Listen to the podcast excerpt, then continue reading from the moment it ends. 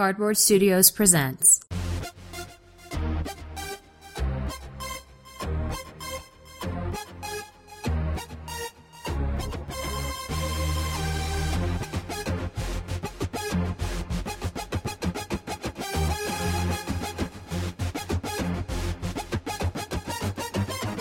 Heavy Cardboard, Episode 19 Automobile. Coming to you from the final resting place of one of the founders of the VFW, Brigadier General Irving Hale, Denver, Colorado. Welcome to Heavy Cardboard, where we talk medium and heavy strategy board games, war games, 18xx, and other related topics in the board gaming hobby. That's Edward. That's Tony. So here, Hey. start off. Uh, tell you guys how to get a hold of us. Twitter at Heavy Cardboard, Facebook Heavy Cardboard, email us heavycardboard at gmail.com, the website heavycardboard.com, and please take a minute to rate us and maybe even review us on iTunes and Stitcher. Speaking of which, thanks goes out to the bottom of the world in Cape Town, South Africa, and to Avatar Cat for the kind review on iTunes. Thanks a lot, man. Very much appreciated. Thank you. Before we get rolling tonight, let's talk about our sponsor, Fantastic sponsor at that. Game Surplus. Great people, great reputation. They have a terrific inventory of games over there. Imports, hard to find games. Looks like seems like every Friday they post a whole bunch of new games that they got in during the week. Yeah, and it's pre- it's pretty cool that Velma touches base with me every Yeah, uh, yeah. every Thursday or Friday. Hey, Do we have this out. coming in, and yeah, so that you know our followers get the heads up ahead of time. So if there's something in limited quantities that they get, hey, you'll hear about it first from us. So look, Game Surplus is the home of great games at great prices. So check them out on the web, www.gamesurplus.com. It's uh it's Monday, March second, and dude, it's March already. Seriously, Yeah. Where has this year gone? I don't already? care, as long as it gets into spring. Yeah, because we've had. I understand our friends in the Northeast have had a lot of snow.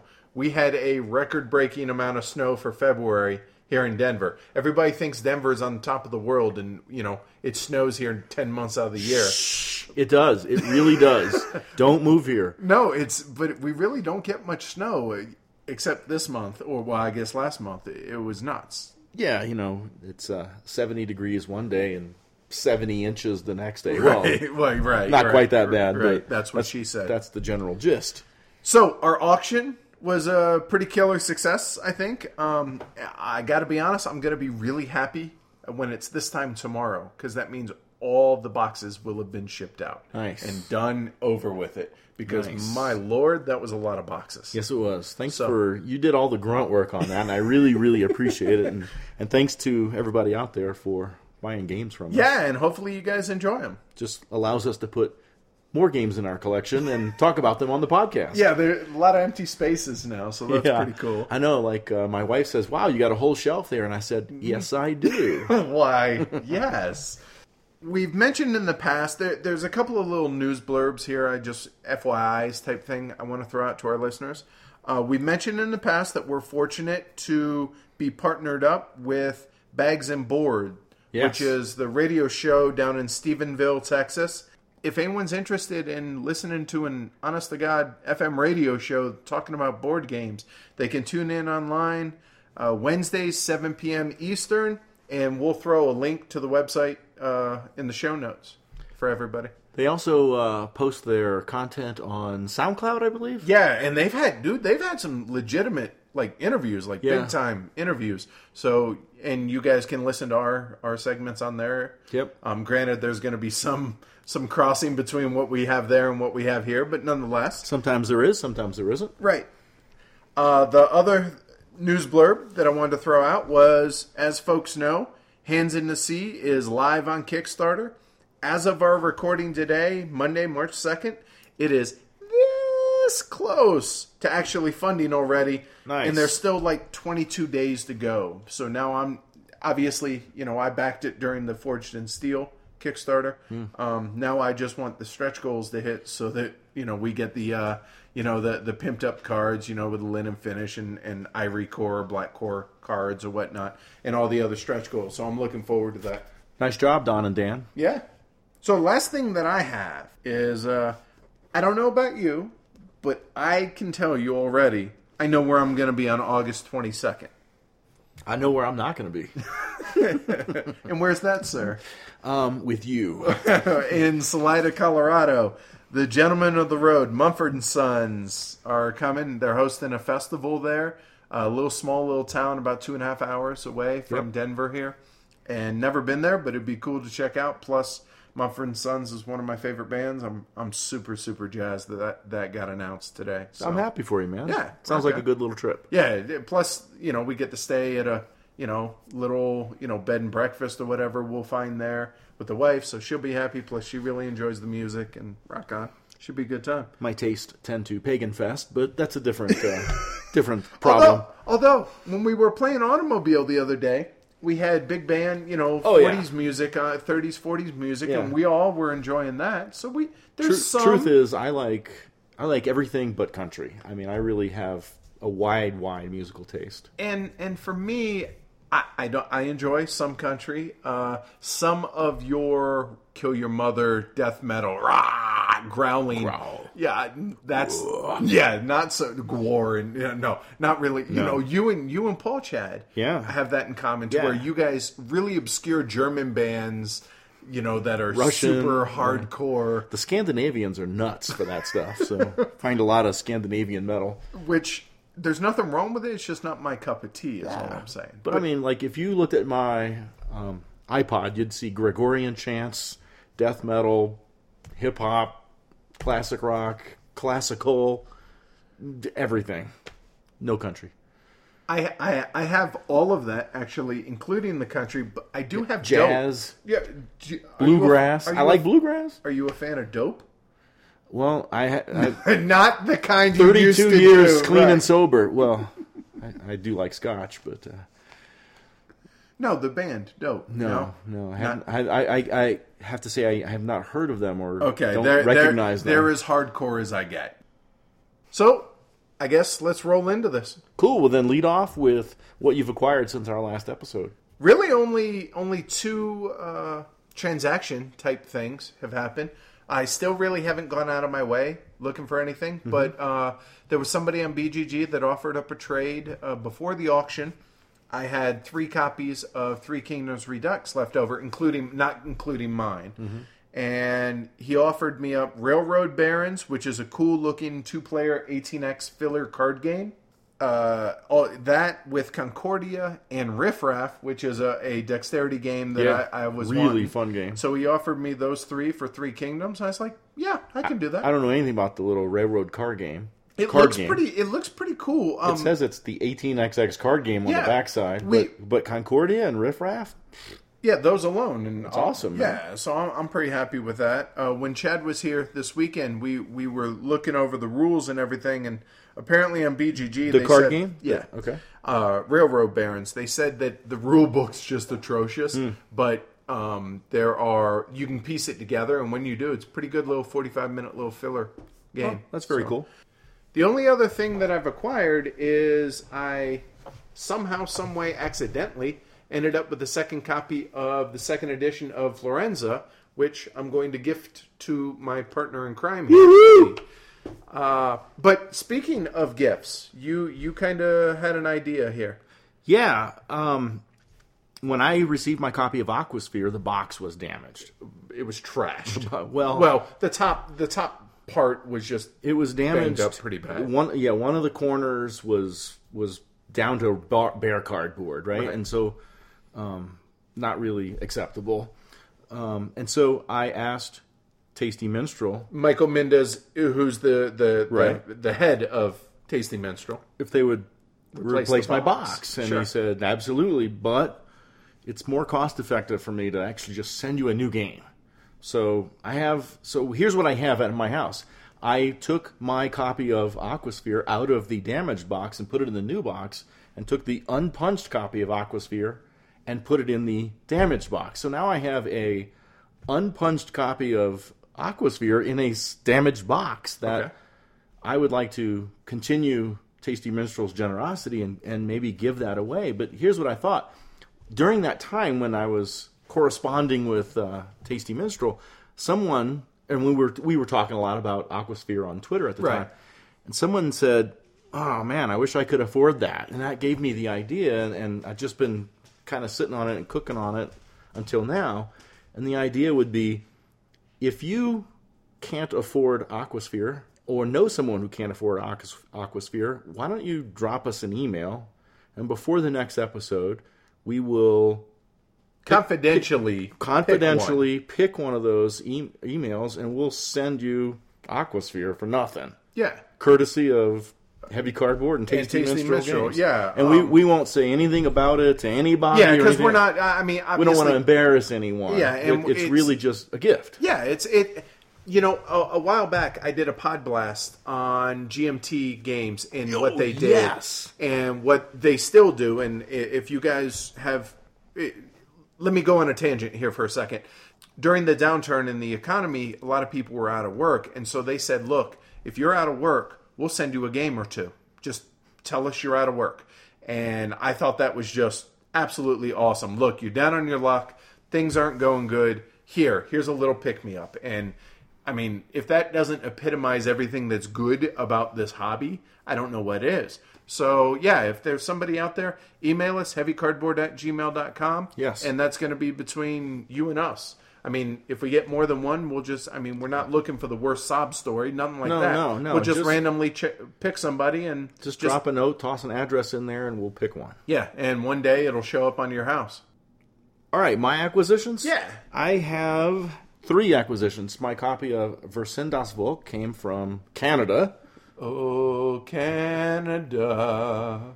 and I acquired native. Grand Cru in an auction, so I'm kind of looking forward to that. Grand Cru, that wine, wine, game, right? Wine game. It has a, a bit of a reputation for being good. It's got a couple of flaws here or there, but it's quite brutal economic game. So I'm like, okay, let's give it a try. I know little to nothing about it. Yeah, I got it cheap, so Sure. what the heck? Okay. one of our listeners, Murr, was he and I were talking back and forth on uh, email about Key Market. Right. Not Key Harvest. Not Key Harvest, about Key Market. He has a copy. I'd love a copy, blah, blah, blah. And uh, I noticed a, a copy of Key Harvest on his shelf when he sent that picture to us. You know? Oh yeah, of his of yeah yeah yeah. Yeah. And so I said, "Well, how is that game? Because I've seen it around." And and um, and he said he quite enjoys it, and he talked a little bit about it and stuff. And so um, I, I grabbed a copy. So uh, let's see, what games am I hunting? Yeah. Let's- well, let's- not those. Let's roll into that. No, this is a not um, not a heavy looking game, but um, you know I love auctions and bidding and stuff. and, and by you you mean we. We, yes. but like Game of Forty Nine looks fast and uh, painful auctions, which I like. Game of 49. Game of 49. Check it out. Okay. And one of, um, in our guild, as we were discussing automobile and stuff, Guild on BGG. our, right. the Heavy Cardboard Guild, baby, one of the BGG members talked about Locomotive Works. So that spurred me into reading about that game and everything. And I'm, I'm considering grabbing a copy. Now, it's because it's got some of the characteristics of automobile in terms of variable demand, but it uses dice. I'm kind of there's been some discussion about you know, hey, well, lucky dice rolls or unlucky dice rolls really can affect things, but players can, you know, if they play well, mitigate that and stuff. And the, and the little cards with all the old trains look killer. It blew me away seeing J.C. Lawrence. Something triggered him to bring him into the guild, and I assure you, he's not listening. But the dude knows his stuff. He knows his comes- stuff, but he, he really does. But he's He does very, have a very direct way of yeah. That's a nice way to put it. disseminating his information. Yeah, it's uh, it's very one sided. That's cool. I'll leave it at that. Uh, dude's knowledgeable when it comes to 18xx stuff. I defer to him. Other Way smarter than me. other games, not maybe not so much, but when it comes to 18xx, the dude knows his stuff. Absolutely. So as far as me, Yes, sir. uh, again, not really actively chasing anything. And dude, this really feels good. I'm so excited to look at the the shelves and be like, yes, we're playing that next week. Yes, we're playing that this week. Whatever.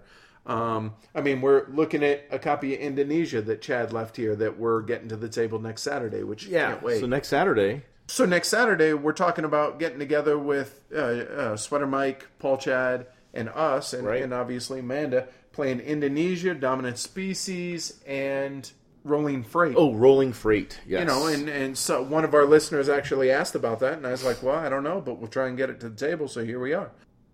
So I'm not actively chasing really anything, but of course there are some of those that are still out there. Princes of the Renaissance, which again nobody has sent me. I don't understand how that. Yeah, that it blows my mind that I there's a there's a spot for it right there, right, ne- right next to Davis, our, our heavy cardboard elephant. So I don't know why that's not filled. But anyway, Indonesia is another one that if I can find for the right price, and the right price is sub 200, uh, Asgard. So here's a game that looked really interesting to me that might be terrible, might, but I see it in auctions a lot lately. What does that tell you? Right. Normally, I uh, right, but that's not always the case because I see ground floor and I think that's a really good game. yeah, yeah. Um, but Asgard, it's like 10, 15 bucks, and it's a worker placement, kind of a fantasy mythological type. Looks interesting, so kind of curious at least to try that. Another one that I brought up in the guild that I'm not really hunting to buy, but I'd really like to play, and that's Argent, the Consortium. Yeah. I, I, I, I know there's mixed feelings in the Yeah. guild on that and, and other people. Well, last month, last Monday, um, I it was a work from home day because of the snow, and um, I, I hurt my back and everything, so I wasn't going to work anyway, and so I was able to have some videos going, and I watched a whole bunch of Argent videos and stuff like that. In fact, I I, I you were the one that about it. planted the seed, I, Yeah. I, I think, on this originally. So I'm, I'm it's one of those I think like I want to uh, I want to play it and then I want to decide if I want to own it or not, but I probably don't want to is my gut feeling. but I at least I do want to try It it. seems like Ameritrash worker placement. Yeah, it's it's interesting. I think the the last one that um, I'm definitely uh, keeping an eye out, and I have a feeling I'm just going to end up ordering this, and I'm not sure if it's Golden Spike Games or if it's uh, all aboard games that is doing the expedited for Deep Thought Games. They both are, but they each have different games, and I think one of them is doing 18 Ardennes. I had er, I'd seen this and I'd been like, oh yeah, maybe I'll look into it more. Well, Chad played it with the uh, Bonnie Brae 18XX group here on Saturday, and he started describing it to me, and it's it's an expert level 18XX. This is like the opposite end of the spectrum from 1846. There are 15 minor companies that opened at the beginning, and knowing which ones and how much they're supposed to go for, and all this, it just the fact that there are 15 minors that grow up and then the majors all start as five share uh, majors and then can eventually grow into 10 share majors i think is just i heard that and i was like okay i'm sold i, I really really want to get this game Nice. so that's uh, that's the last on my hunting but not really going out of my way to grab type list Cool. You know, uh, often we play games together. What have you been playing? Well- I, that I may or may not have played with you. well obviously you know there's plenty of automobile that's being played beep beep. uh, Castles of Burgundy, we got back to the table. Cool. Uh, which I'm going to talk about here in a little bit. Riff Raff, the the dexterity game Yeah. that just got that's just silly fun. Mm-hmm. We finally, you and I, got a cop or got uh, Wir sind das Volk Yes. to the table Yes. um, for a abbreviated game, Short game. Short game. which we'll talk about more later. Um, you brought over Lancaster, so I finally got to try Yeah. that. I really dug that. I really enjoyed it. I really want you to play it with five. The three was like the learning game. But even Three so, players. I enjoyed it with three. Yeah. So that that was you a can, good sign. You can see what it offers with five. Right. Uh, we played Village uh, with Village Inn and Village, Village Port, Port. which, in my opinion and yours, I think we said this previously, but vi- uh, maybe we just were writing it and it was on Maybe the guild. so. Village Port is a must-have. a must-have. Village Inn, maybe not. I, I- thought that Village Inn was a must-have Yes. until Village Port, and now our question. Only having one play Right. is does Village Port make Village Inn unnecessary? I don't think so. I don't know for sure Right, right, because right. we were. It was new to us, so we were all like to play in the port and stuff. Right. So we might have been artificially avoiding the end, but, which is possible. which is totally possible. But Village Vill- Port Port is- is, is a the- it's a must. Yeah, and then Village Inn probably I would say. Uh, we also played Fresco.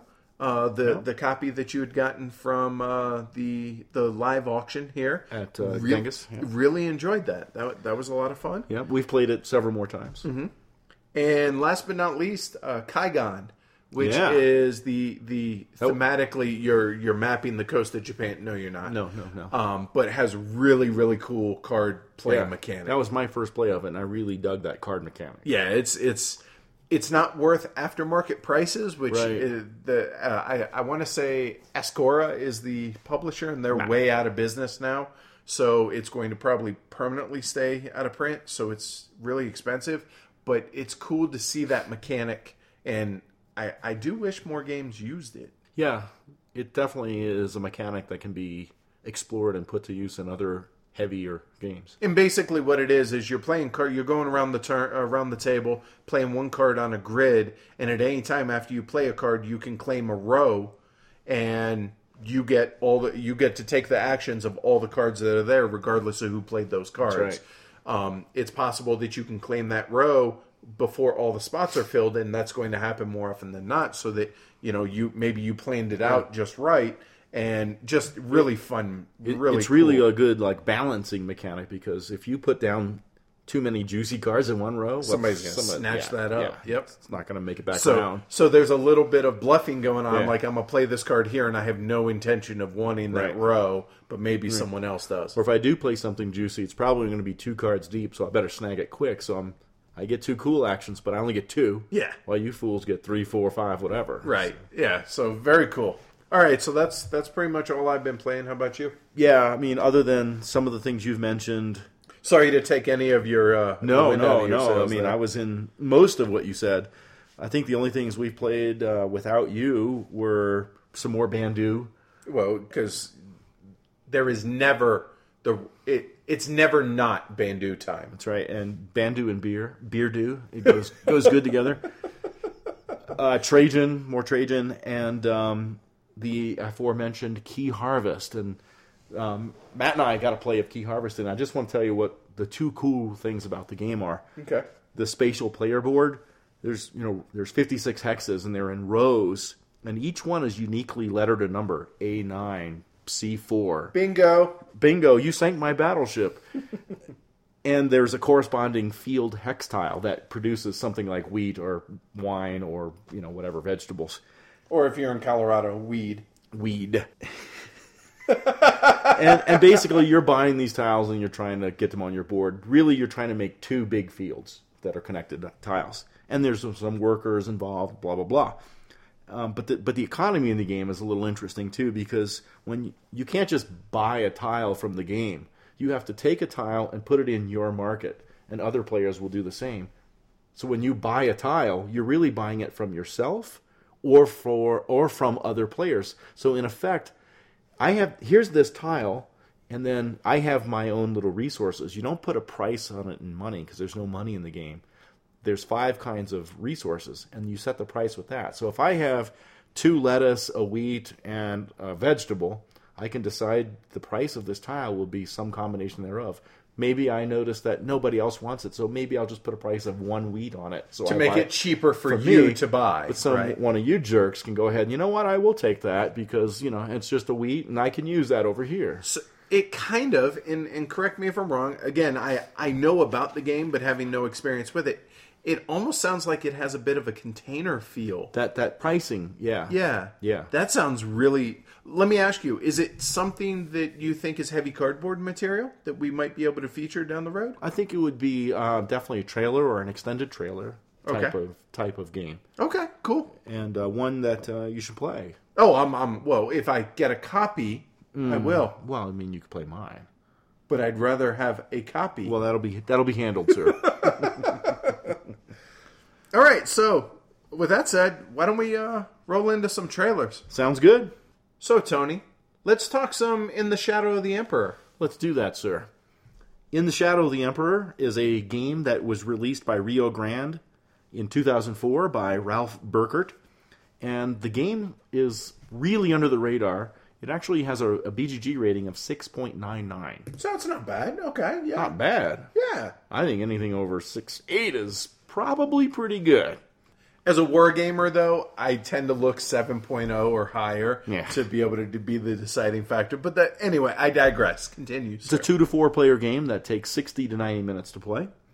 And here's what's cooking in the game players represent aristocratic families in the court of the Holy Roman Emperor. And you're, you're seeking to get your family members, who are these tiles that represent individual nobles or a married couple. Because during the game, your nobles can become married, and then they're a couple. You could try to get them into influential positions in the various electorates of the empire. Once there, they accumulate votes from that electorate to be elected Holy Roman Emperor. During the game, you're going to choose actions for your family member to take that allow them to wrest control of the various elector states, and each each of which has a special ability in addition to its voting power. And while doing this, you're going to be displacing your opponents from the control of the electorate. So it's a bit of an area control game. However, your family members will age and die. So therefore, the number of actions is limited. As players build their influence, they collect victory points, and the player with the most wins the game. So let me ask you, having not played this game, this sounds like the Borgias, the game. Yep. I mean, that's exactly Yes. what it sounds like. Like, like The show murder and intrigue would be abstracted. Right, but, But it does occur. Yeah, because you said there's deaths in the game and all this, and it's all about trying to place your your family members into influential, you know, spots within the HRE, right? Yes. Yeah, that that's the Borgias. What's really cool about this game is your nobles and your couples, they age and they die, right? This game predates Village. Village isn't the first game where your workers, quote unquote, die. right, because that's the first thing. Whenever you say workers and death, that's the first Right. game that comes to mind is Village. The game has a mechanic that allows you to have a son or a daughter each turn. And that's that's determined by if you chose more blue or pink action cards during the turn. And All right. and and those cards are certainly skewed in a certain fashion. It's it's good to have sons because they become new nobles, Obviously. right? But it's not terrible to have daughters either. But daughters are interesting because if you you can offer a daughter to another player, and if that da- in marriage, and if that daughter ex- or if that other player accepts, then you get a victory point. But that player, sing- one of their single nobles, becomes a married couple, and the married couples have more power than the individual nobles. But there's no dowry involved or anything Right. like that. You just get a victory point. Okay. That, that would be the dowry. And now, if the other player refuses, or if you choose not to offer the daughter in marriage, Mm-hmm. you just ship her butt off to the convent and collect some money. Wow. Yeah, it's brutal. Well, hey, sexist, yes, but it is historical. Because back is. in the day, this is how It it, used to be. I mentioned the area control, you know, the seven different electorates, and each one giving a different bonus. And there are some that are religious electorates and some that are secular in nature. And you here's what's interesting about the area control: you only score points when you wrest control from another player. So you're not rewarded for turtling. That which is good. Yes, Okay. you you you actually want to cede control occasionally of some things so that you may get Take it back. it back, right? Yes. And every turn there's a secret ballot election for the emperor because one of the players will be the emperor, and another player who thinks he might have enough votes can challenge the emperor. So there would be an elector, an election each time, and you get victory points if you vote for the right guy. But this is not a negotiation game. You don't really, you know, negotiate that stuff. You just make It's straight bids, Yeah, right? right. It's Okay. a, it's a it's a secret ballot election. Okay. And um, there's a small resource engine in the game because cities will generate income for you, and income is important to buy those pink or blue action cards. And there's there's zero luck in the game. It is, however, a four-player game. There's a two and a three. It's, It's, a, a four-player game, gotcha. Okay. and um, it's a dry, dull area control Euro. The artwork looks terrible on the box. At least. Yes, That- I, that's um, all I can speak to as far as that. But it looks. but it's a solid. It's a solid game. soulless and solid. That's that works. Yes. So anyway, I give it a rating on a one to six of a four. All right. Rock on. Check it out. It's available pretty cheap, under the radar. Good stuff. In the Shadow of the Emperor. Edward, Yes, sir. let's talk some Feld. Let's. So I want to talk some Castles of Burgundy. Yes. Published in 2011 by alea, designed by the aforementioned Mr. Feld, Stefan Feld. Plays two to four players. In my opinion, is a fantastic two-player game. I agree with that. Is a really good three-player mm-hmm. game, and four-player it tends to play a little long because of downtime. yes. So, what's going on? In Castles of Burgundy, you're trying to fill your vast Burgundy estates with farms, buildings, and castles, all the while shipping goods and silver from your mines. Eh, who am I kidding? There's no theme here. It's just mechanics layered upon one another. Score points, chain actions to score points. You did say it was a Feld. Yeah, that, right. After all, that's all it is. So at the end, the player who has the most victory points is the winner. So the dice mechanic is the crux of the game. Yeah. And it determines what region you can take settlement tiles from, which goods you can sell, and what spaces you can place previously acquired settlement tiles onto your estate. You're going to take you get two dice, you roll them. They're six-sided dice, and that's going to dictate what what regions you can do those things in. Yes. Also, the good news though is they're extremely mitigatable Yes, they are. with the workers. And I think that's important because dice can be, shall we say, random. Fickle or, or, or fickle. And uh, so if you plan ahead, get some workers, use some useless die roll to acquire workers, then you're set up. Yeah, so it, there's there's that randomness, but like we say, that's important to us. It's mitigatable. Right. Another thing that I really dig, and my wife really really digs, is the individual player boards. Uh, a lot of people out there love having their own thing to build, whether yeah. it's a, a castle or whether you know, like in A ship. Right, just whatever it is. People like being able to see what they're building. Mm-hmm. Even if they do poorly in the game, if they did something that their personal goal was, they feel good about it. And this game lets you do that.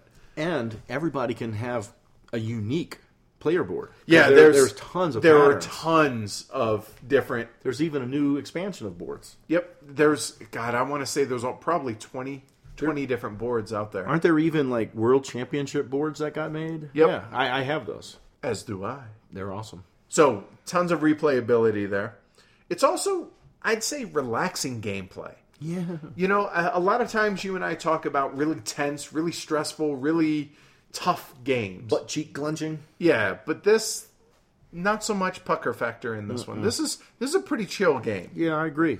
Uh, it's also pretty newbie friendly, uh, but there's enough decisions for gamers to to be eh, you know not bored and and really involved with the game.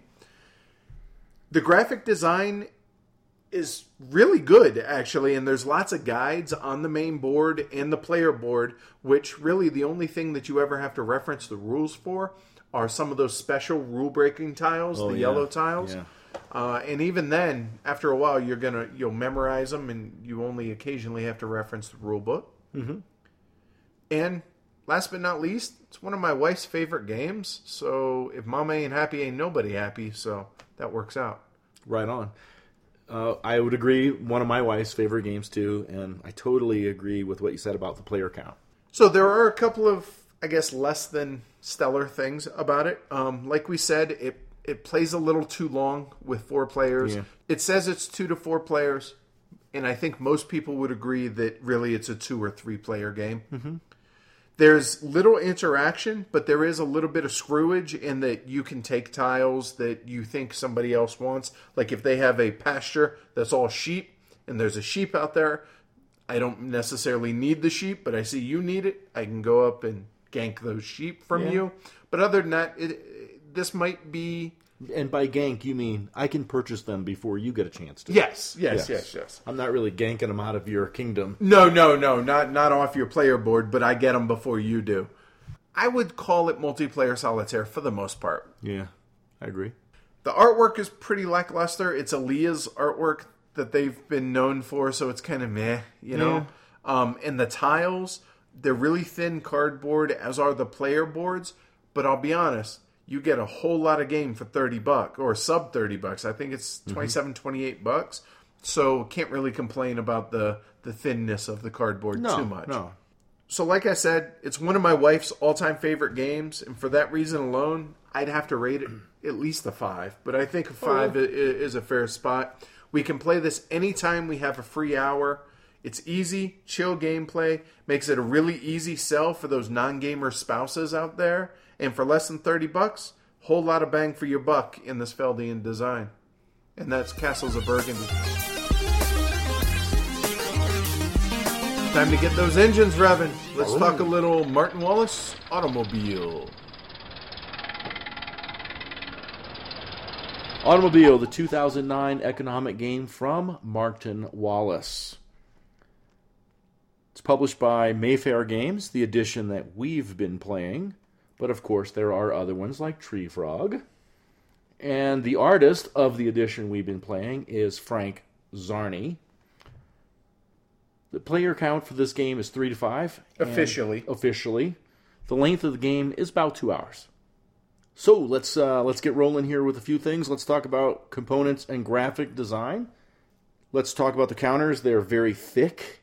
Yeah, all, all the cardboard All the in this game is, is definitely thick. Again, we're talking the Mayfair edition. Right, right. Uh, solid components. Um, Gorgeous paper money.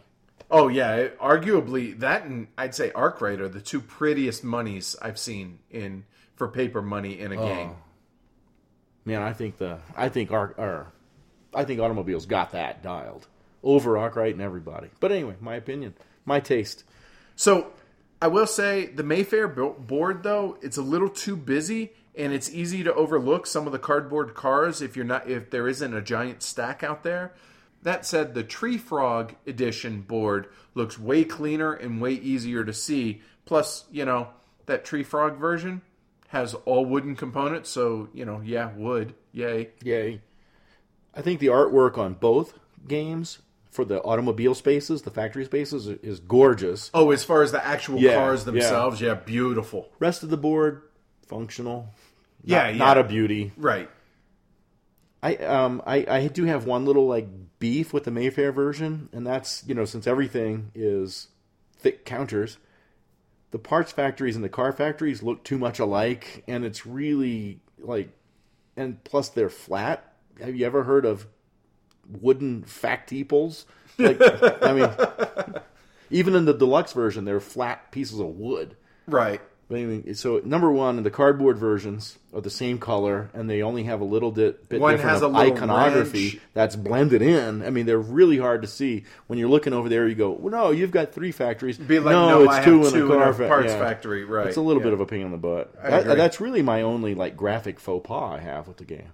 But other than that, the component wise, they're solid construction. I'm happy with the thickness. Just like you said, the the differentiation between the regular factories and a parts factory Sucks. could have yeah, it, it it yeah, that's a good way to put it. How do you feel about the rule book's quality, its clarity? Oh, I think it's super clear. I, I think it's really good with one exception.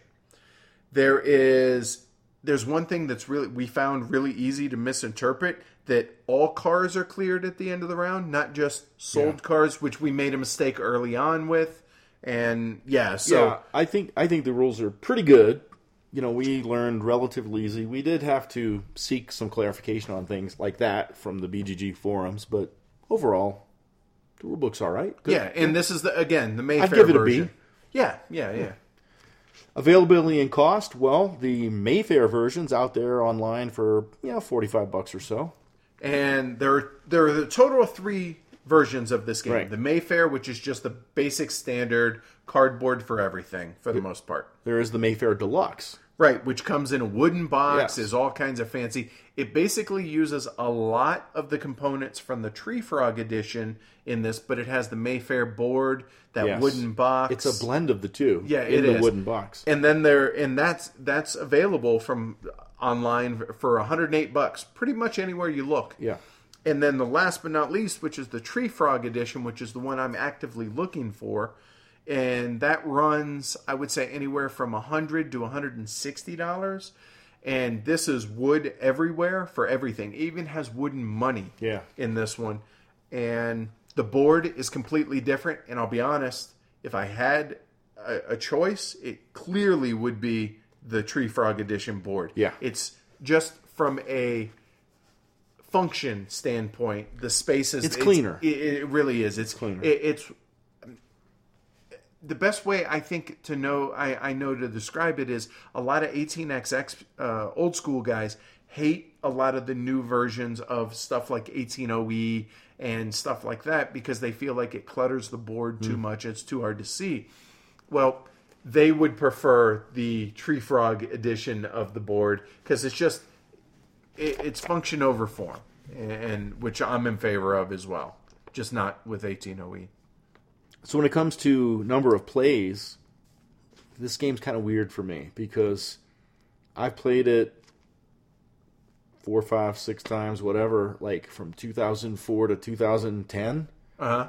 And then I hadn't played it again For five years. until the four or five times we just played Yeah, this we, year. we busted out five plays of it, and we covered three player, four player, and five player in all those plays. yes.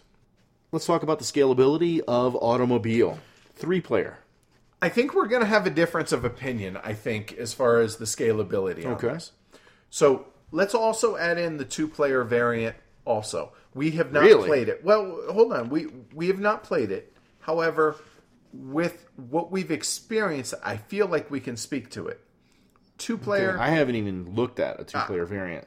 I feel it's it's not worth my time to look at a two player variant of this game. and that's kind of what I was going to get at was three player I think is fine but I feel like that's that's the learning version of the game It is things because things are so open. right Um, and it's And easier you to can learn the mechanics. right but we in one of our three player games, it was you could play really aggressively, and our game was pretty tight Mm-hmm. when you do that. So, but otherwise, it's really just too easy to avoid each other. yeah there's the it just doesn't have that tension No. that a lot of people who are looking at this type of game are going to want and Right. that's not going to be the three player No, version no, no. now Training wheels, yeah now we went straight from spinning Jenny. You know, and I was going to bring that up, but I was like, I don't want to talk about too many other games. Yeah, but yeah. yeah, I do feel like that's a perfect analogy that the three player is more the spinning Jenny version of Arkwright as opposed Mm-hmm. to the water frame. We went straight from the three player to the five player. Mm-hmm. Two different games. Oh yeah, Just completely two different games. The amount of stress, the amount of tension, and the amount of I don't want to call it chaos because that's not true. that's good because I have a comment about the chaos. It's not. it the it's just it's a much harder game as the player count goes up would you agree Yes, so i feel like this is a four or five player game the end I agree with that, and It- I particularly love the tension and the difficulty and the challenge of the five player. I, I- really want to play five player automobile. and i i'm not sure if i enjoy the four player or five player more to be honest but we'll get more into that here in a little bit See, I think one reason that's important to have a higher player count in automobile is that the game itself doesn't really offer any mechanisms for replayability. It's all about the variability of the players. And when you have five players, then that, that variability of the players, skill level and decisions, various things like that, really makes the variability and the replayability of the game come through. The game just sets up an economic framework that lets players create that replayability. that's really well said i i, I completely agree with that so why don't you tell them now that we've talked a whole bunch about it though why don't you tell people what's going on You bet. Let's uh, let's just give a taste of the action here. We're not going to talk too too in deep about too deep about it. It's uh, game's been around for a while. The players in automobile are competing in the United States auto industry in the early 20th century. They're purchasing factories that will turn out low, medium, and high valued vehicles. Game begins in 1893 and moves through history from there. The player with the most money at the end of the game is the winner. Now, to get money, you need to build cars with your factories. But if you build more cars than there are demand for, not only you're going to lose the money that you spent to make those cars, but you're going to gain inefficiency cubes that'll hurt you later in the game. Market demand for the cars that you produce is a random variable that will always be within a known range. Each player will know a portion of the market demand each round and must make their purchasing and manufacturing decisions based on the information they know and estimations of the total demand. And that's where the difference in the player count really comes into play. Yes. Players uh, can advertise or discount their cars in order to move their market share of the demand upwards.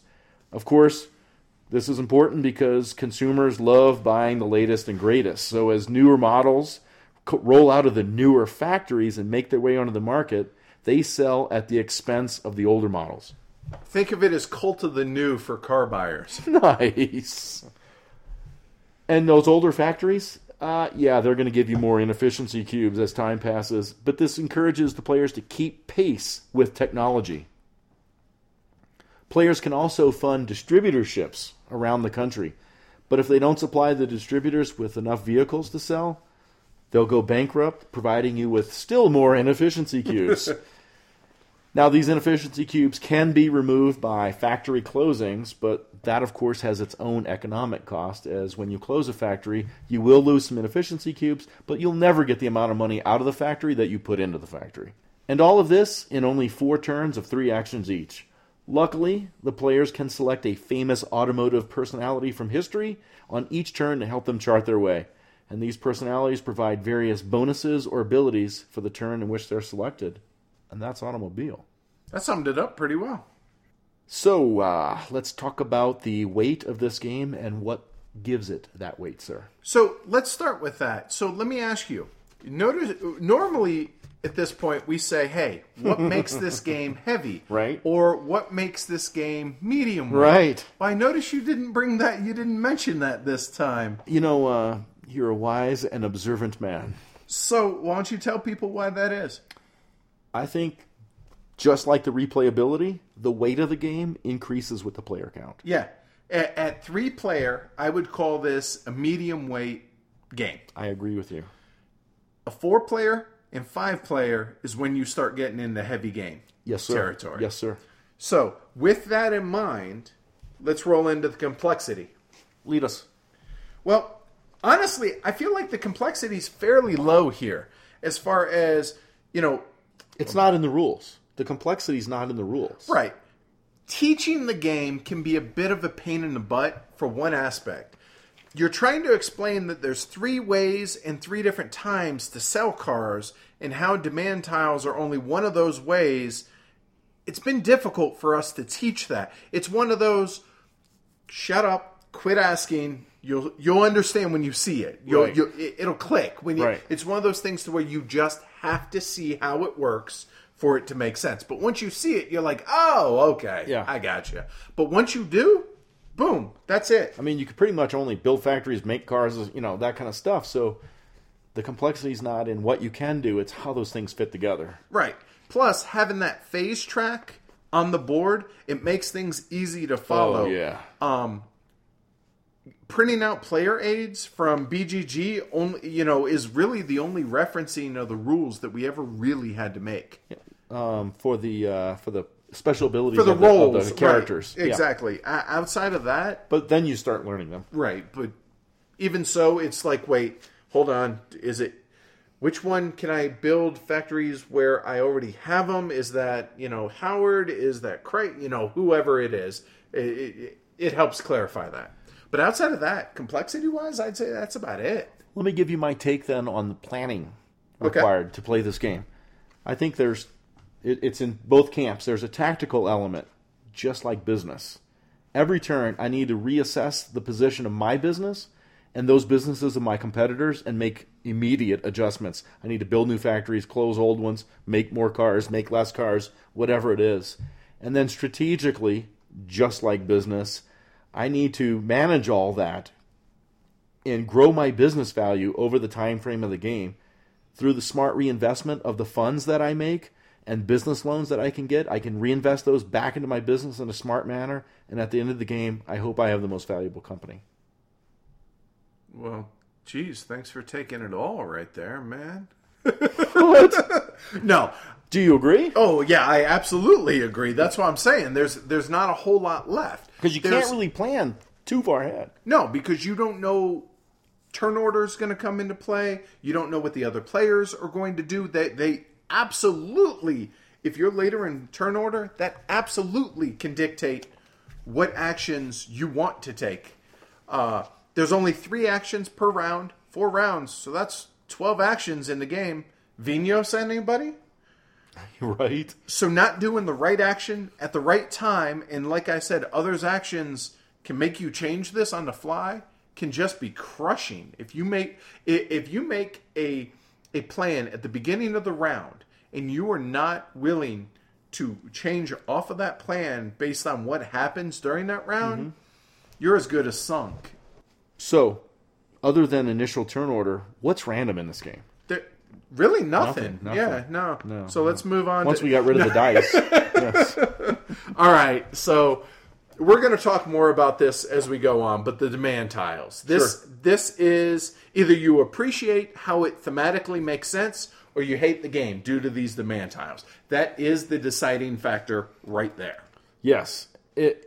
I agree. I think it is very thematic. It's always in a range you can calculate, and it affects everyone evenly. Let me let me bring up something that you just uh, brought up about you can calculate the range, right? Mm-hmm. One of the guys from our guild, Brian, or as his username is, not Jeff. Right. He, said, "quote We just call him not Jeff. Yeah, right. Paul Chad, not Jeff. Not Jeff, right. For what it's worth, I don't have much much problem with the randomness. We do print out some player aid charts that spell out a lot of the demand Oh, yeah. statistics for each player count. Minimum, maximum, average, most likely, etc. You know one slash n of the elements of the demand, and you can observe your neighbors to infer something about the rest of it. Right. The result of that is you can select a risk profile you're happy with. If you're doing well, you can, if you like, play it safe at the risk of losing some profit. You know, maybe you produce less cars. Uh, you can instead push it and maybe uh, take a bath on some of the extra cars. Of course, if you do, you could advertise or discount or mitigate some of that risk, etc.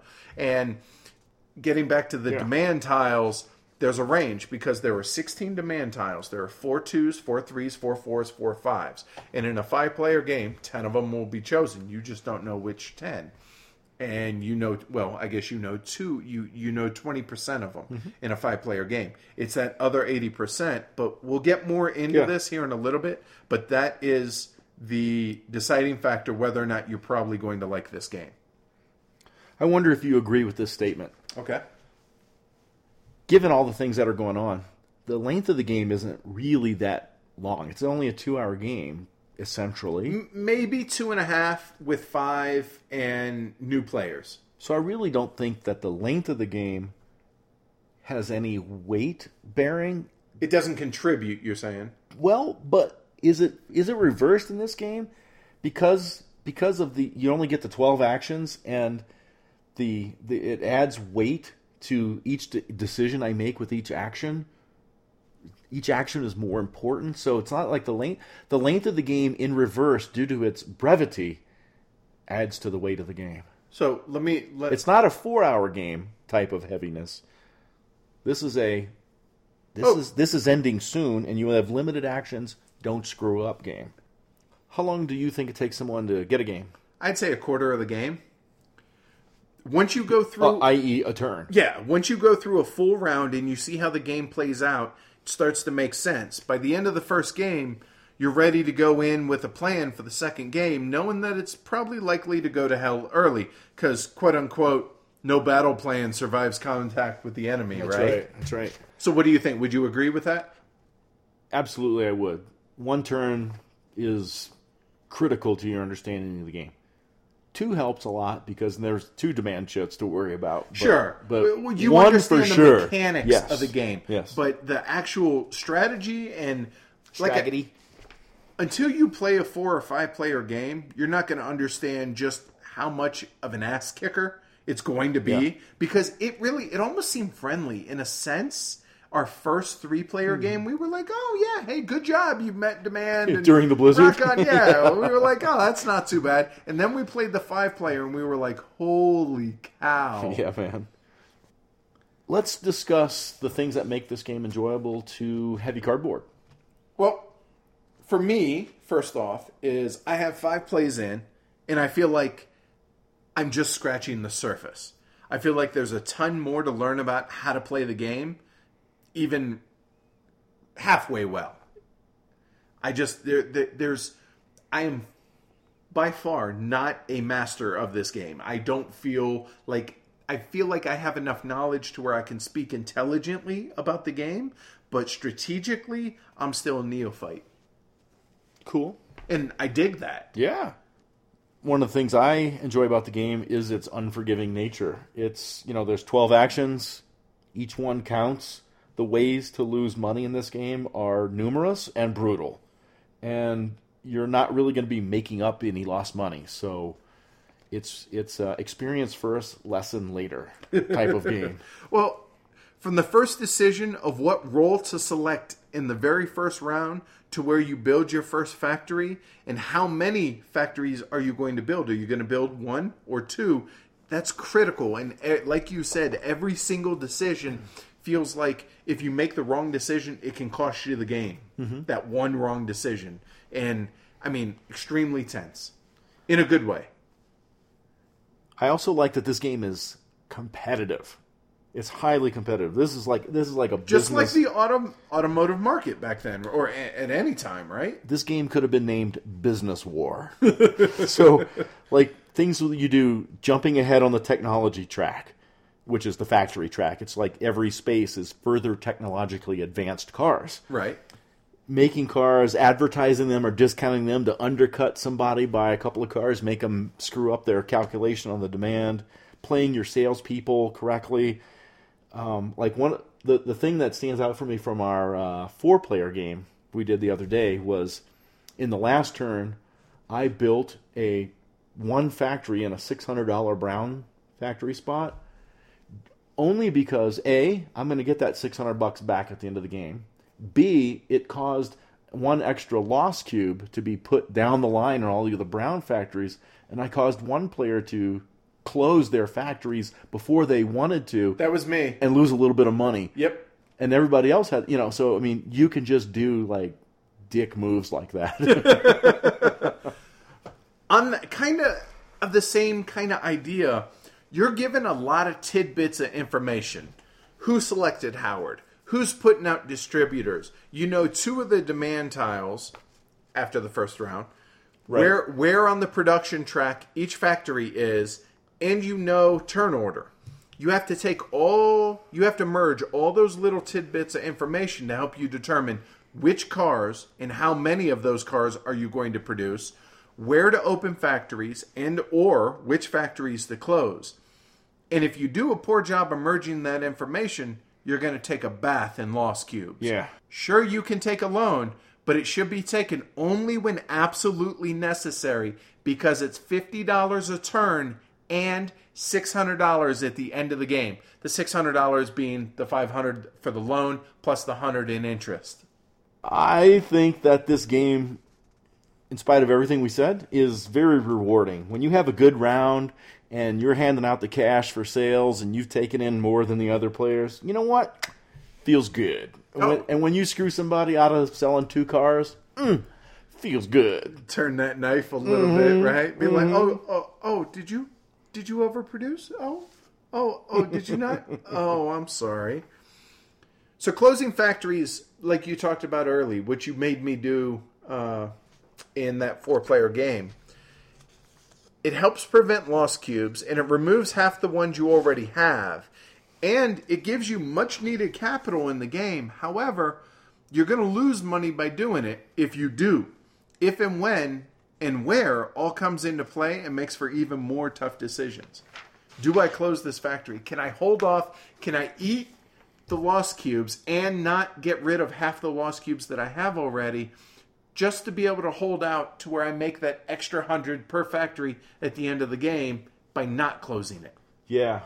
Sometimes I think those decisions are sometimes obvious.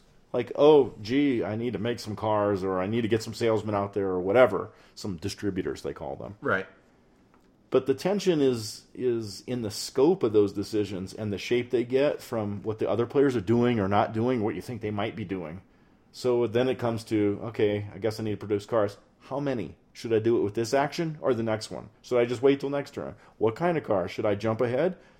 You know what? I probably should only place two distributors out there. You know, there's all like you said. I mean, it's it's yeah. Death by an- uh, a million million cuts. million possibilities. Right. So turn order matters, but it depends whether you know what you're trying to do on where you want to be, whether you want to be early or late. So in a lot of games, being first player, like say in Agricola, is really really important a lot Mm-hmm. Yes. of times. In this, it isn't a must-have, and in fact, it could be a detriment depending on what you want to do. Yeah. Not only the special abilities of the roles that the turn order dictates, but it's also maybe you don't really care about the special ability. You just really want to be late in turn order Or first, or or- first or, or somewhere in between because you want to see what either a specific player is trying to do or what he's going to do in what order or you just want to have the hammer to be able to make that last minute adjustment Yep. be like oh i was going oh wait you did that okay i'm going plan b instead And I like that there's a turn order to selecting the turn order. Right The order in which you pass an uh. executive action determines the order in which you select the role, which determines the turn order For the next for the next round, and so that really affects the executive actions. And with only 12 actions, there's a surprising variety in the strategies out there. You could either diversify and try and go for, you know, all three, you know, makes and mm-hmm. models of cars. You could try and push technology and maybe only focus on one and two, or you could just focus on one and two and not push technology. Um, I never built a luxury car last game. yeah, I won. yeah. Just It, there's just there, there's no like one true path. not that, we found, right? Yeah. Not that, and again, you know, There probably is. There's pretty people out there who probably played this 150 times that will. I don't know. I don't know that that's the case. To be honest, I'm sure people will let us know Mm-hmm. if they think otherwise. But no, I don't. I don't feel like there's there's a certain path to victory. I think it's going to dictate on what your opponents are doing, on what the right path is to take. And are you reactive, or do you make your opponents be reactive? You know, based on where you go in turn order and all. It, it's just there's for only twelve actions, man. There's a lot to figure out. Um, I think other than when players are APing, there's really not any downtime because you really need to be watching what people are doing so that you can figure out what you're going to be doing. I really dig the way the distributors work. Yep. Uh, you know, one for me, one for you, but am I going to place it on the middle so that they have the flexibility to be able to go produce or to be able to go out and sell mass market cars or luxury cars? Or do I just put them up there because I only have luxury cars so I can't put them anywhere else? But then again, if I put them there and they sell luxury cars, they're not going to be able to be used to be able to sell the mass market cars next turn. And maybe I need distributors down there. I just, I love how it seems like such a simple mechanic and a simple way to do it, but it just, it just feels right. It just Yeah. works. Uh, one more thing, and then a question for you from me. Okay. The one more thing is, I'm gonna use that E word, elegant. Ugh. I think that this game does something rather elegantly and abstracted and, and simply, and that is that since the factory spaces represent technological advancement and cars are sold in the order of technology and factories that are less advanced earn progressively more loss cubes, the competition for sales opportunities and having more efficient factories drives us to spend the money on moving forward technologically. So it's kind of a little model of competition and the search for profits driving innovation. Yeah, I could see. Yeah, that's, that's thematically. exactly. Yeah, th- it, it totally fits. So what's the question? Do you feel that victory in this game is lucky or earned? Oh, it's earned. Oh, clearly. I, I, I don't think there can be any argument. Now, let, let me give it, and I, I, I don't want to single this out saying that you got lucky. That's I, I, I want to preface that, that that wasn't the case. But in one of the games that we played, we as a table screwed up Oh, the in the first game. round by allowing you to have a monopoly on the mid-range mid-range, cars yeah. and you got out to a lead with that that as long as you didn't screw it up you were probably going to win that game based on what we had as a group had screwed up inadvertently um, and we realized I, I had mentioned it i'm like i feel like we might have just lost the game but it still required you to not screw up You guys immediately recognized and took action. So yeah, I had to play well. Right. And that was just the game teaching us, oh, Can't don't let somebody don't do do that, Right. anymore. Right. Um, but I, This is a business war. but I think that was, and I felt like that was that was appropriate. If we let if you let somebody have a monopoly, they're going to have an advantage. Yeah. and it, it just again thematically it makes total sense. So I got a couple other things. Okay. The losses really hurt. Mm-hmm. Um, but you don't want to play it too safe and underproduce, as then you're left in the dust by those that push the envelope. But if you push too far, you're foobarred Yes. because not only did you pay to produce the cars, but then if you don't sell them, you not only get lost cubes for each and every car that you didn't sell, you then lose those cars. I mean, that's and then those lost cubes don't go away unless you do something to get rid of them, and you have to pay for them every round. And okay, ten bucks a, a cube, you have four lost cubes at uh, at the end of the first round. Forty bucks, ah, it's not a big deal Right. those four have babies as it goes on and there was one game i think i spent almost right around a thousand dollars mitigating lost cubes During the course of the game. yeah during the course of the game and that absolutely cost me the game That's a lot of money. yeah I- i just i played like crap and i got punished for it as i should but i, I like that again that's the that's the the masochist in me that enjoys that Yes. pain because i can't you know play well apparently so we've talked about how things fit thematically. It just the game does. It makes sense as does the lack of control and knowledge of all of the, the demand tiles. There's enough unknown to keep the human calculators from playing perfectly and in my opinion in this case it's okay. 18xx games perfect information games. This one not so much but it feels like it fits thematically. Yeah, and it doesn't drive me crazy because you know how I am with With weird, random. with, with weird random. But like we mentioned, it's a calculatable range. It's a pretty fairly narrow range. It's not like the range is two to fifty right for demand, and every player knows a piece of it, and every player has to face that demand for good or for ill. So it's not it's it's not like I rolled dice or drew a card that screwed or helped only me. Everyone is in the same environment. obviously we're talking about the demand tiles Mm-hmm. here and again like like we uh, we hinted at or, or said earlier this is the make or break whether or not you are a fan of the game or not Right. so as people know neither of us really enjoys a lot of randomness especially in our heavier games Yep. with that said, you tend to be a little bit more, how do you say, less tolerant of randomness in games. True statement. Than I am. E- e- even more so than I am, I should say. Right. Why are you okay with it then? Well, like I just said, everyone is in the same environment. Everyone is facing a range of 11 to 20 Or, demand, or whatever, whatever is. it might right, be. Right. So that's a it's a limited range. It's an it's a known range. I know 20% or 25% or whatever percentage of the information Based on player count. based on player count because I'm looking at a tile or two. I can sometimes infer Ed's making a bunch of cars. He might have a five, you know, um, and and everyone's affected by it evenly. If the if the demand is 17, everyone is facing a demand of 17. So a couple, I'm not facing a 17 and you a 20.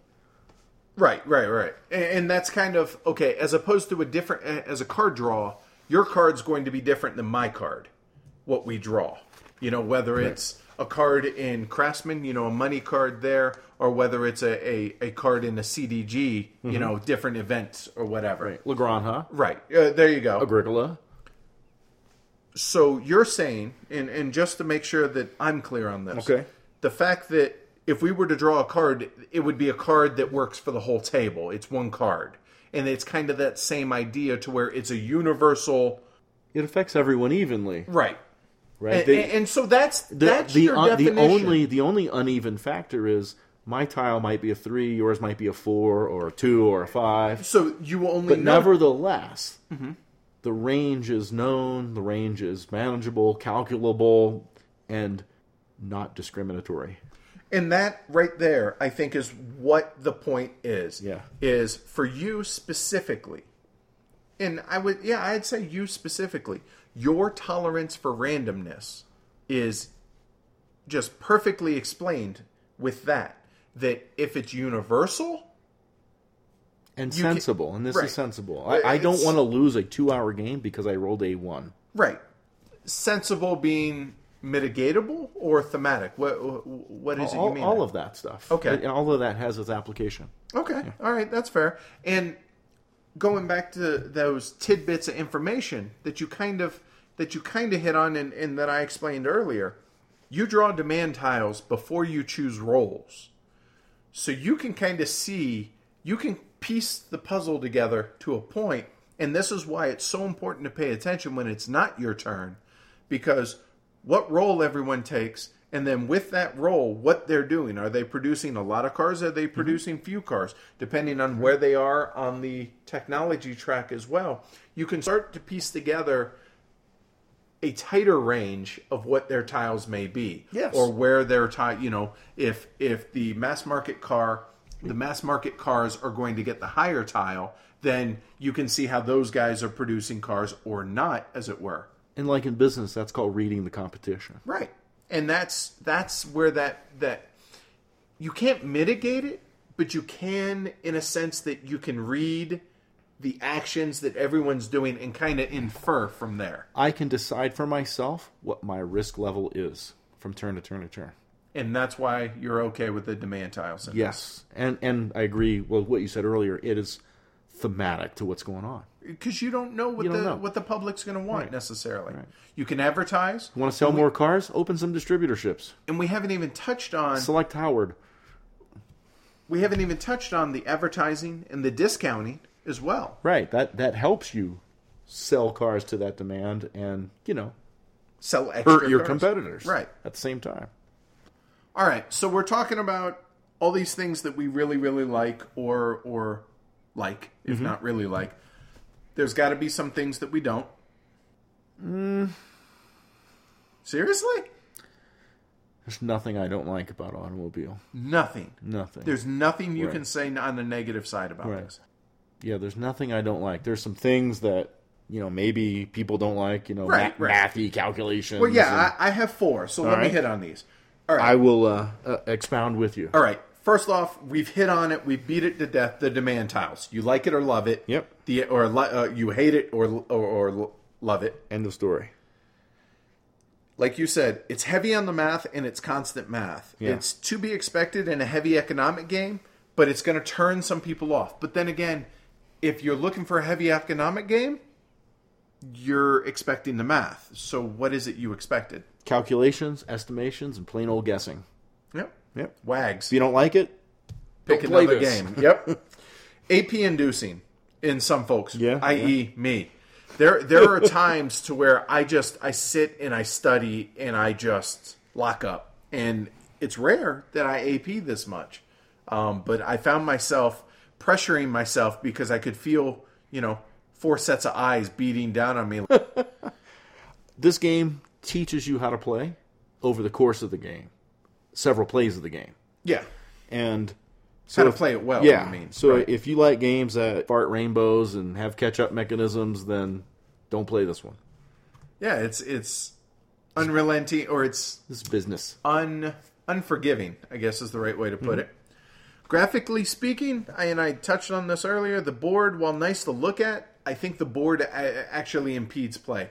Speaking of the Mayfair version, I think it actually hurts the play because there are times to where I've missed counting cars just because I couldn't see the, the cars on the space.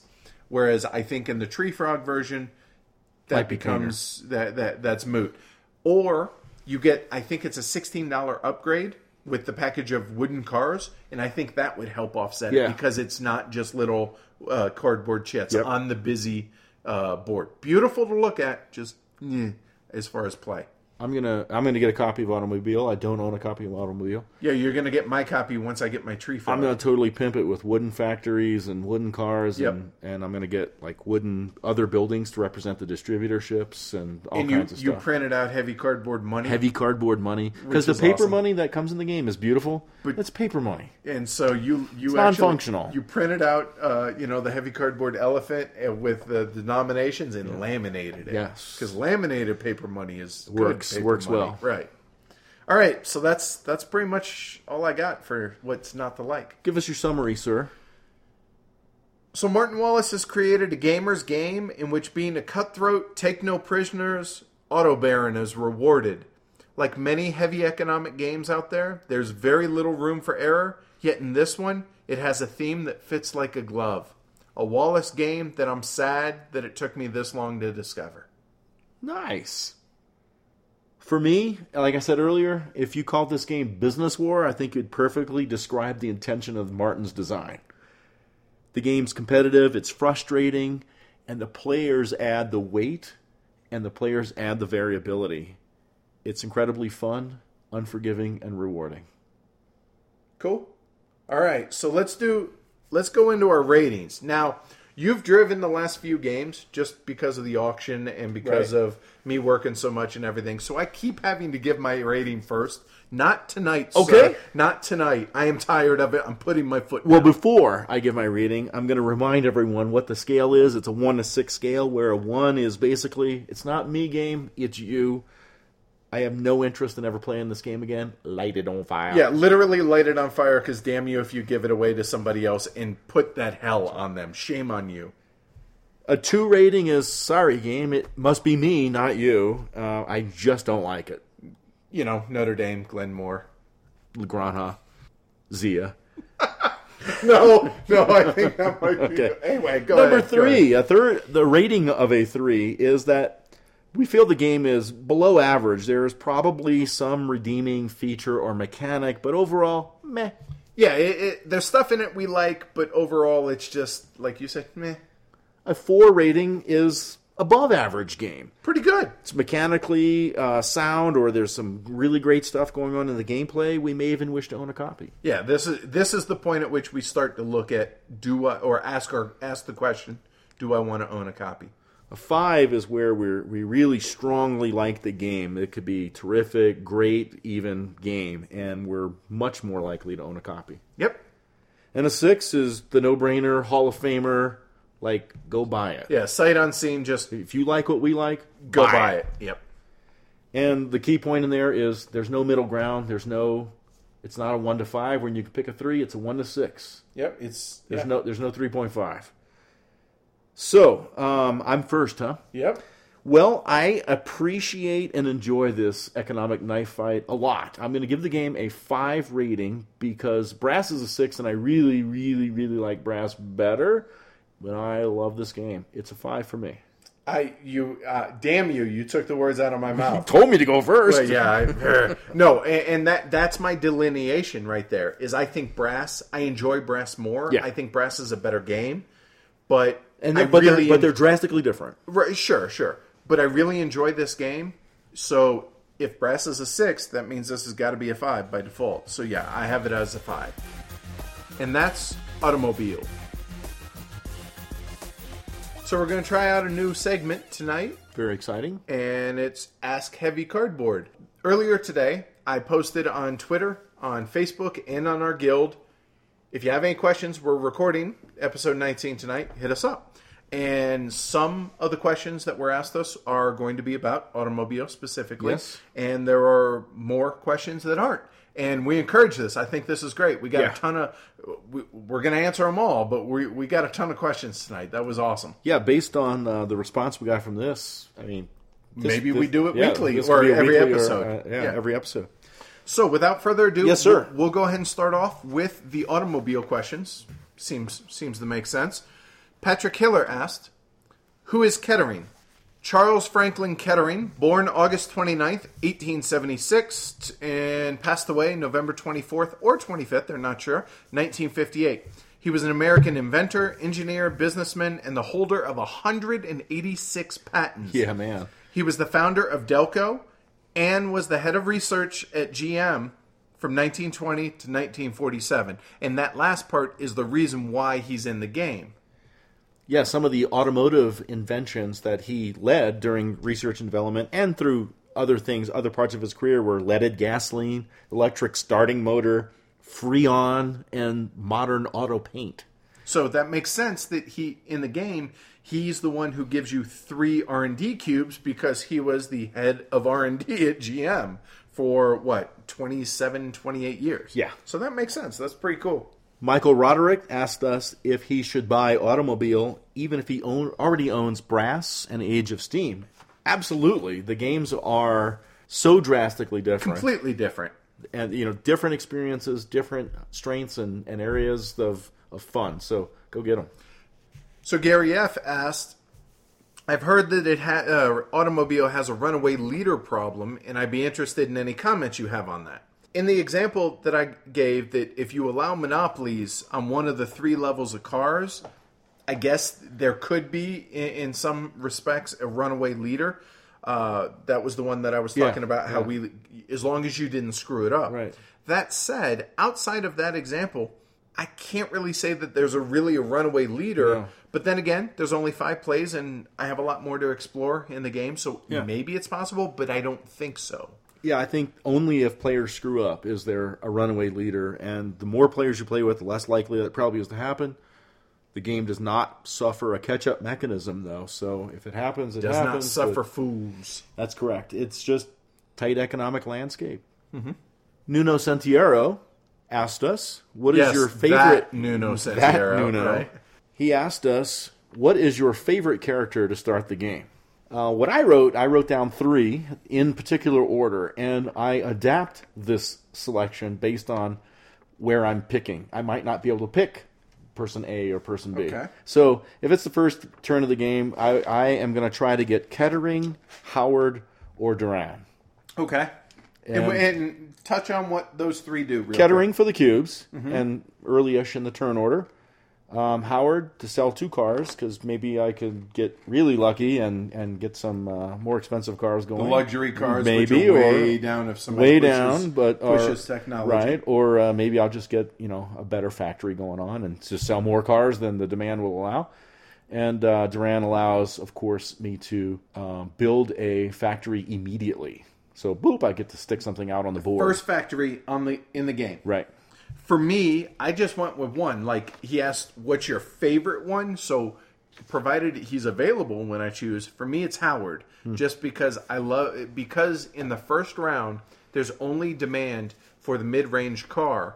Yes, you can sell through your distributors, but outside of that, Yeah. you're not selling mass market and you're not selling luxury. So if you get into either of those markets, it allows you a jump on those to be able to get those out ahead of time. You guarantee some profit. yes. Apparently, he was one heck of a salesman. Must have been, Yes. right? Uh, so Ken Sin asks, officially the game supports three to five players, but most of our games are played at two player count. I know there are a handful of two player variants, and we're playing 80 to 90% of our games two player. Should we still pick up the game? No. No. Um, the game shines with four and five. Five. So, so no, I the No, game four is great. Yeah, the, Four is great. the- I just love it. even five. if even if your play group were two or three players, I'd still say no, unless you're a collector and you just want to have it for those occasions in which you're going to play with more players. But if your main group is two or three, I'd say no. So we had two people ask the same question. Not Jeff and DK Eisen both ask questions about the random demand, Demand tiles, tiles, and if they help ruin the game or uh, super important to success. You know, and do you feel the information sufficient to make proper decisions, et cetera, et cetera. And uh, I don't know. I think we kind of Yeah, I think covered we that, hit on that pretty well. that pretty well. definitely. Benjamin Leggett asks, uh, or kind of just said, talk about how you guys learned slash taught the game and what you would have done differently if you taught it again. let's just address the teaching part of that. Okay. And that is, like you mentioned during the show, sometimes it's like, hey, just let me get through this and explain it. It's going to make sense to you, even though you don't understand it now. That, but that's hard for players to accept. And uh, and we play with players that want they they try to win Mm-hmm. and they want to learn because that's going to help them win and be better competitors for us in the game what I'd love to do the next time we teach the game is play one training round and then just reset the board and go. Let's see. The last automobile question is from uh, a good friend of ours, Brian Olmstead, and he said, "Where does automobile rank in the Wallace games that you've played?" Let me start on Yes, this. sir. And this kind of will piggyback on another question that got asked by another listener that I haven't played enough Wallaces. Yeah. Or let I've me, played- I've let- played seven. Let me rephrase that. That's not enough. there are a bunch up there on my wall that I think are going to be really, really good, but we haven't played them yet, and so I can't really answer that. Yeah, I'm looking at 13. Yeah. and if So- I've played seven, I Right. mean, it's a it's and too it's small of a seven sample. of those, right? Right. So, so I didn't really answer it. okay. Um, so I, I would put brass number one. Yeah. Um, Automobile number two. I don't know. That's maybe me. a few acres of snow might be my number two. Um, but anyway, go ahead. You take the list. Halifax Hammer. Um, yeah. so Bryman for me, Brass is number one, Automobiles number two, and then after there, I'd probably say of the seven I've played, Steam, Gettysburg, First Train from Nuremberg, Struggle of Empires, and A Study in Emerald. Haven't played any others. Of the seven I've played, that's how I'd rank those. You haven't played Age of Steam? No, no need to play Age of Steam. I agree. Moving on. Moving on to non-automobile Yeah, questions. so that's it. So thanks for all those automobile questions, guys. Awesome. Hopefully we got you the answers you wanted, or at least answered them, and maybe not the way you wanted them. Jason Obermeyer asks, which thematic games do we enjoy? You go first, Okay, so good. that we end on a happy note. I want to make sure that here's what I consider a thematic game. I think that's the politically correct term for Ameritrash. It's an immersive game. It might be narrative based, atmospheric. It features action, combat, dice, character development, whatever.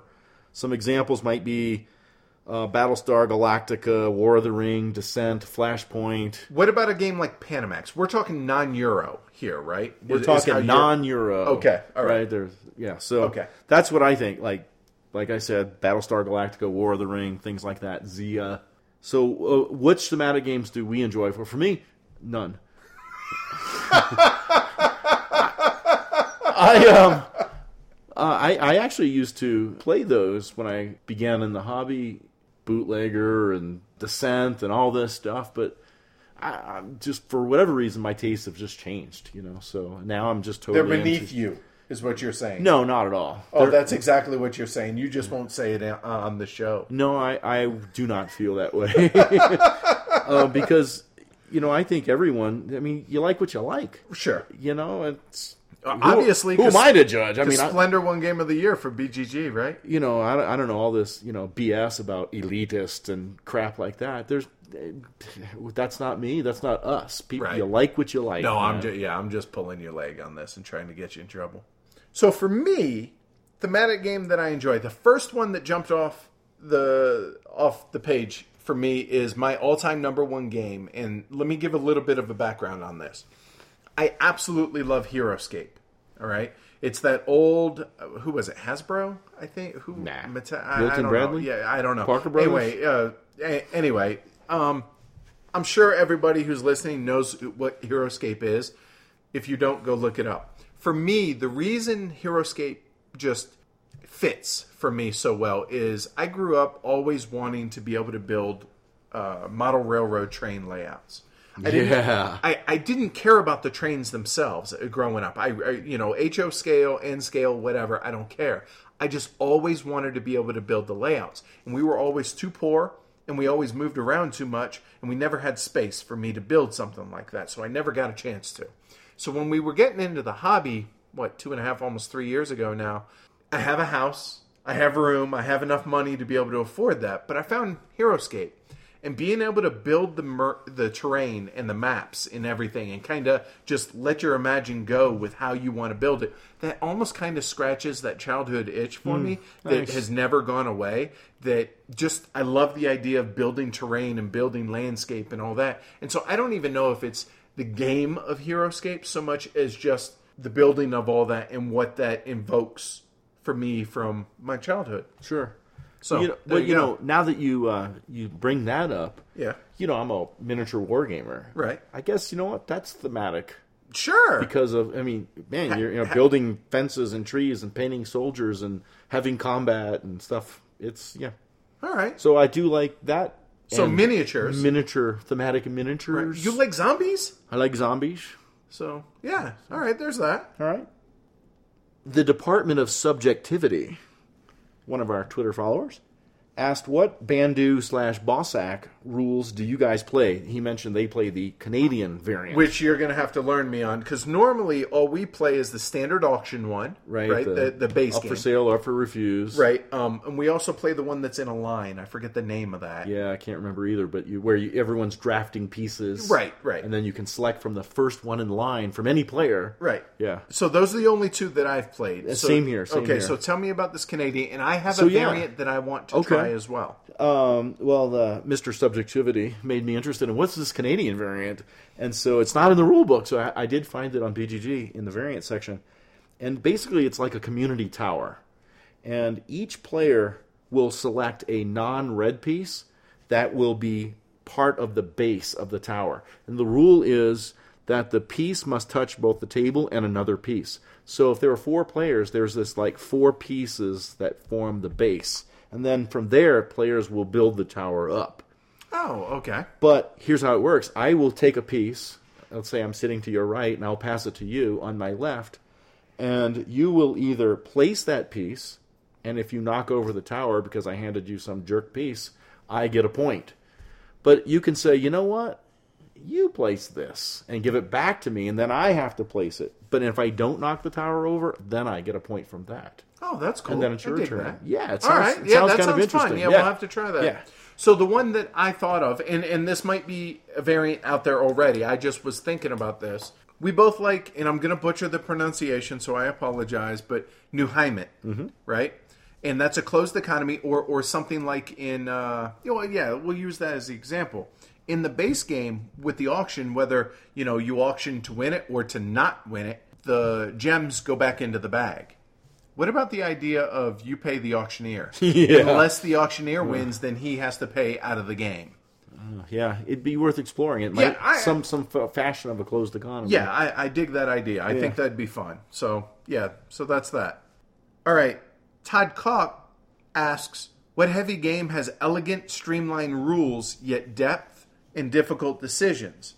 And I think you and I are going to differ on this because my my first thought is I wrote down it's early to say, but I feel like Wir sind das Volk might fall into that category. But you pointed out, I feel like they have a lot of the our game. We played a game and it ended like after the first round because we'll talk about. because it's easy to screw up. Sure. So I think you, you know it, it- Maybe it- that it's basically fit. simple, but it's really easy to screw up. I think you need to play a few games. All right. A couple other games that I thought of were a couple of Splotter games Antiquity, which low rules overhead, and The Great Zimbabwe, also low rules overhead. Um, and I thought about Die Macher because the rules are fairly straightforward and it's it's really procedural. And if you have that player aid in front of you, it shows you step by step how things are going to go. So I think that qualifies. What do you think? Might Yeah. might. Okay. What you got? Well, one of them I said was automobile. The rules are simple. I'm going to build a factory, close a factory, make cars. So, but you only Yeah, get three duh. actions a turn. But it's No, obviously that makes a lot of sense. Too- Con- too. Kanban. It's it. There's only one worker. You can only make one choice. My only counterpoint to Kanban is, and w- this is something that even with all the plays we have, we still forget. Oh wait, I already got three certificates. I qualify for that bonus tile, or I qualify for this one, or you know, hey, does this training track? Which one did I just unlock? And and and and the stuff with the meetings. Maybe so. Maybe. so. Maybe, but I get I'm what you're saying. smoking crack. No, I get what you're saying because things. it's only one worker, and mm-hmm. so it's it's it's one worker. What are you doing with that one worker? Super cool video guy Paul Grogan said, considering that we have similar taste in games, why doesn't Die Macher's bidding for a random poll card bother you as much as it does me? He said specifically, he said blind bidding, and I I think he's talking about the opinion polls. Yeah. And which aren't blind bidding. Only the turn order at the beginning of each round is blind bidding. It's open bidding, but uh, but I digress. Nevertheless, it's still a random. sure. Assuming he's talking, You don't about know what it is when you're when you're agreeing Right. to pay fifty bucks for it. You don't know what it is. Right. I see it strictly as insurance against a bad poll being published to hurt me. If there is something there that helps and I decide to publish it, great, bonus, score. Otherwise, it's strictly insurance against a bad poll. Think about it that way and see if that helps. What do you think? Paula bothers me. It doesn't me because it, it makes sense if you think of it as insurance. Still a great game. I'm, I'm and I'm over that part, but it does bother me. Super active Twitterer, BGGer, lover of our uh, of our show, Bruno Valerio asks, "What about a quick segment where you guys give us the top three or top five games from the designer of the game being highlighted on each episode?" To this, I'll say, Bruno, awesome idea. I love it. However, like I said earlier, with Martin Wallace, I haven't Right. played enough. But going forward, it's something that I think we're going to think about doing Yeah. going forward. I think we also want to have an episode every once in a while that maybe focuses on a designer rather than a game and talk deeper about several games. The Frominator. Simple question, simple answer.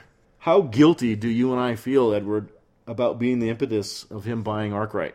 Not in the least. No. Uh, why would we feel guilty for being the impetus for you buying the best game of 2014? Duh. Heavy cardboard golden elephant. Right?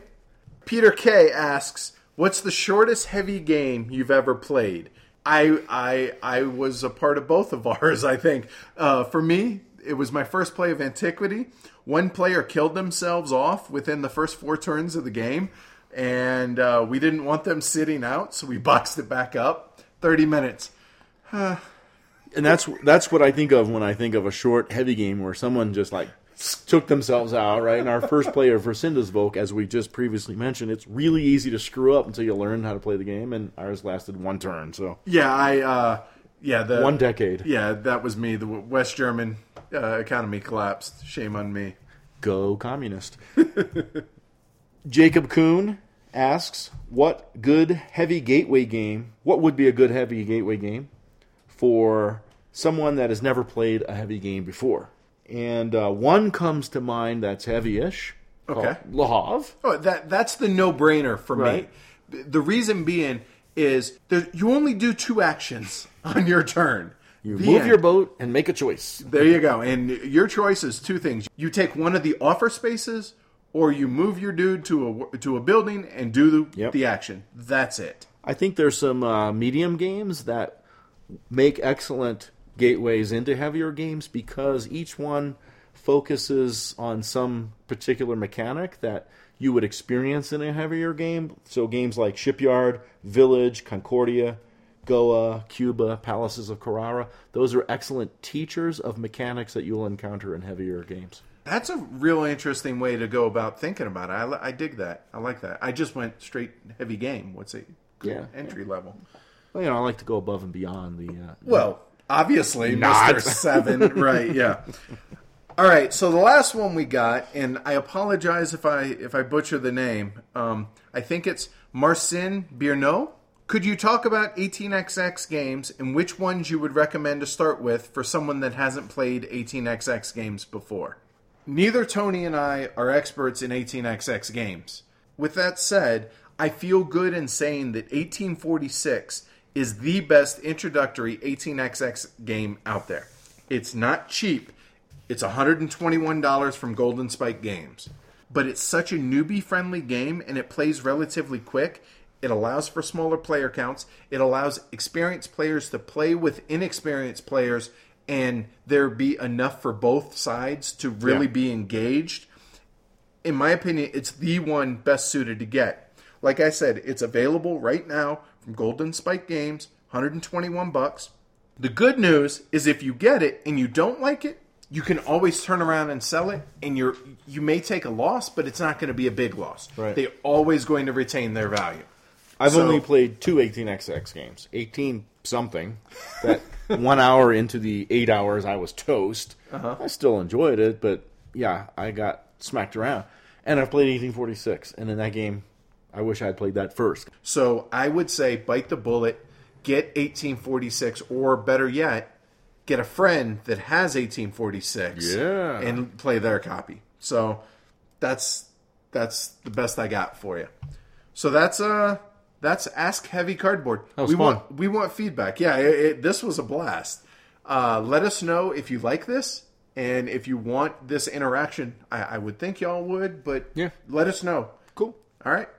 The last PSA that I want to throw out for the night is, and I, I've been mentioning this on Facebook and Twitter. St. Baldrick's Shaveathon is coming up March 13th. so this is the last episode that I'm going to promote this. I'm getting my hair, my head shaved for kids with cancer to raise money. The link will be in the show notes. If you guys are interested to donate, that's awesome. I'd appreciate it. The kids, I'm sure, would appreciate it.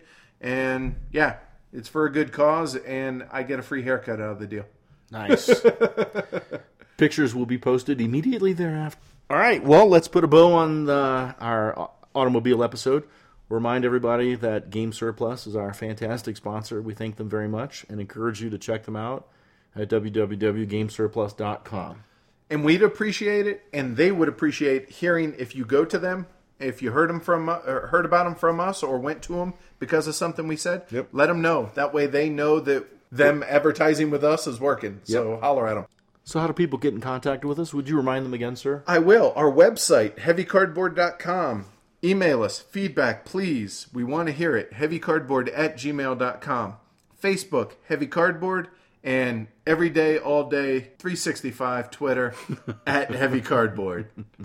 So that's it, guys. That's a, that's a wrap on Automobile. This has been a lot of fun, and Yeah. hopefully you guys enjoyed it. I really appreciate uh, meeting and talking about automobile with you this evening, sir. Yeah, this has been good. I'm, I'm glad you can drive home and not have to worry about Yeah, the snow. That's right. This is the first episode in the last three with no blizzard going on. I know, right? nice. All right, so we'll talk to you guys hopefully on the forums, in the guild, on Twitter, on Facebook, and all that, and we'll holler at y'all in a couple weeks. See y'all. Bye.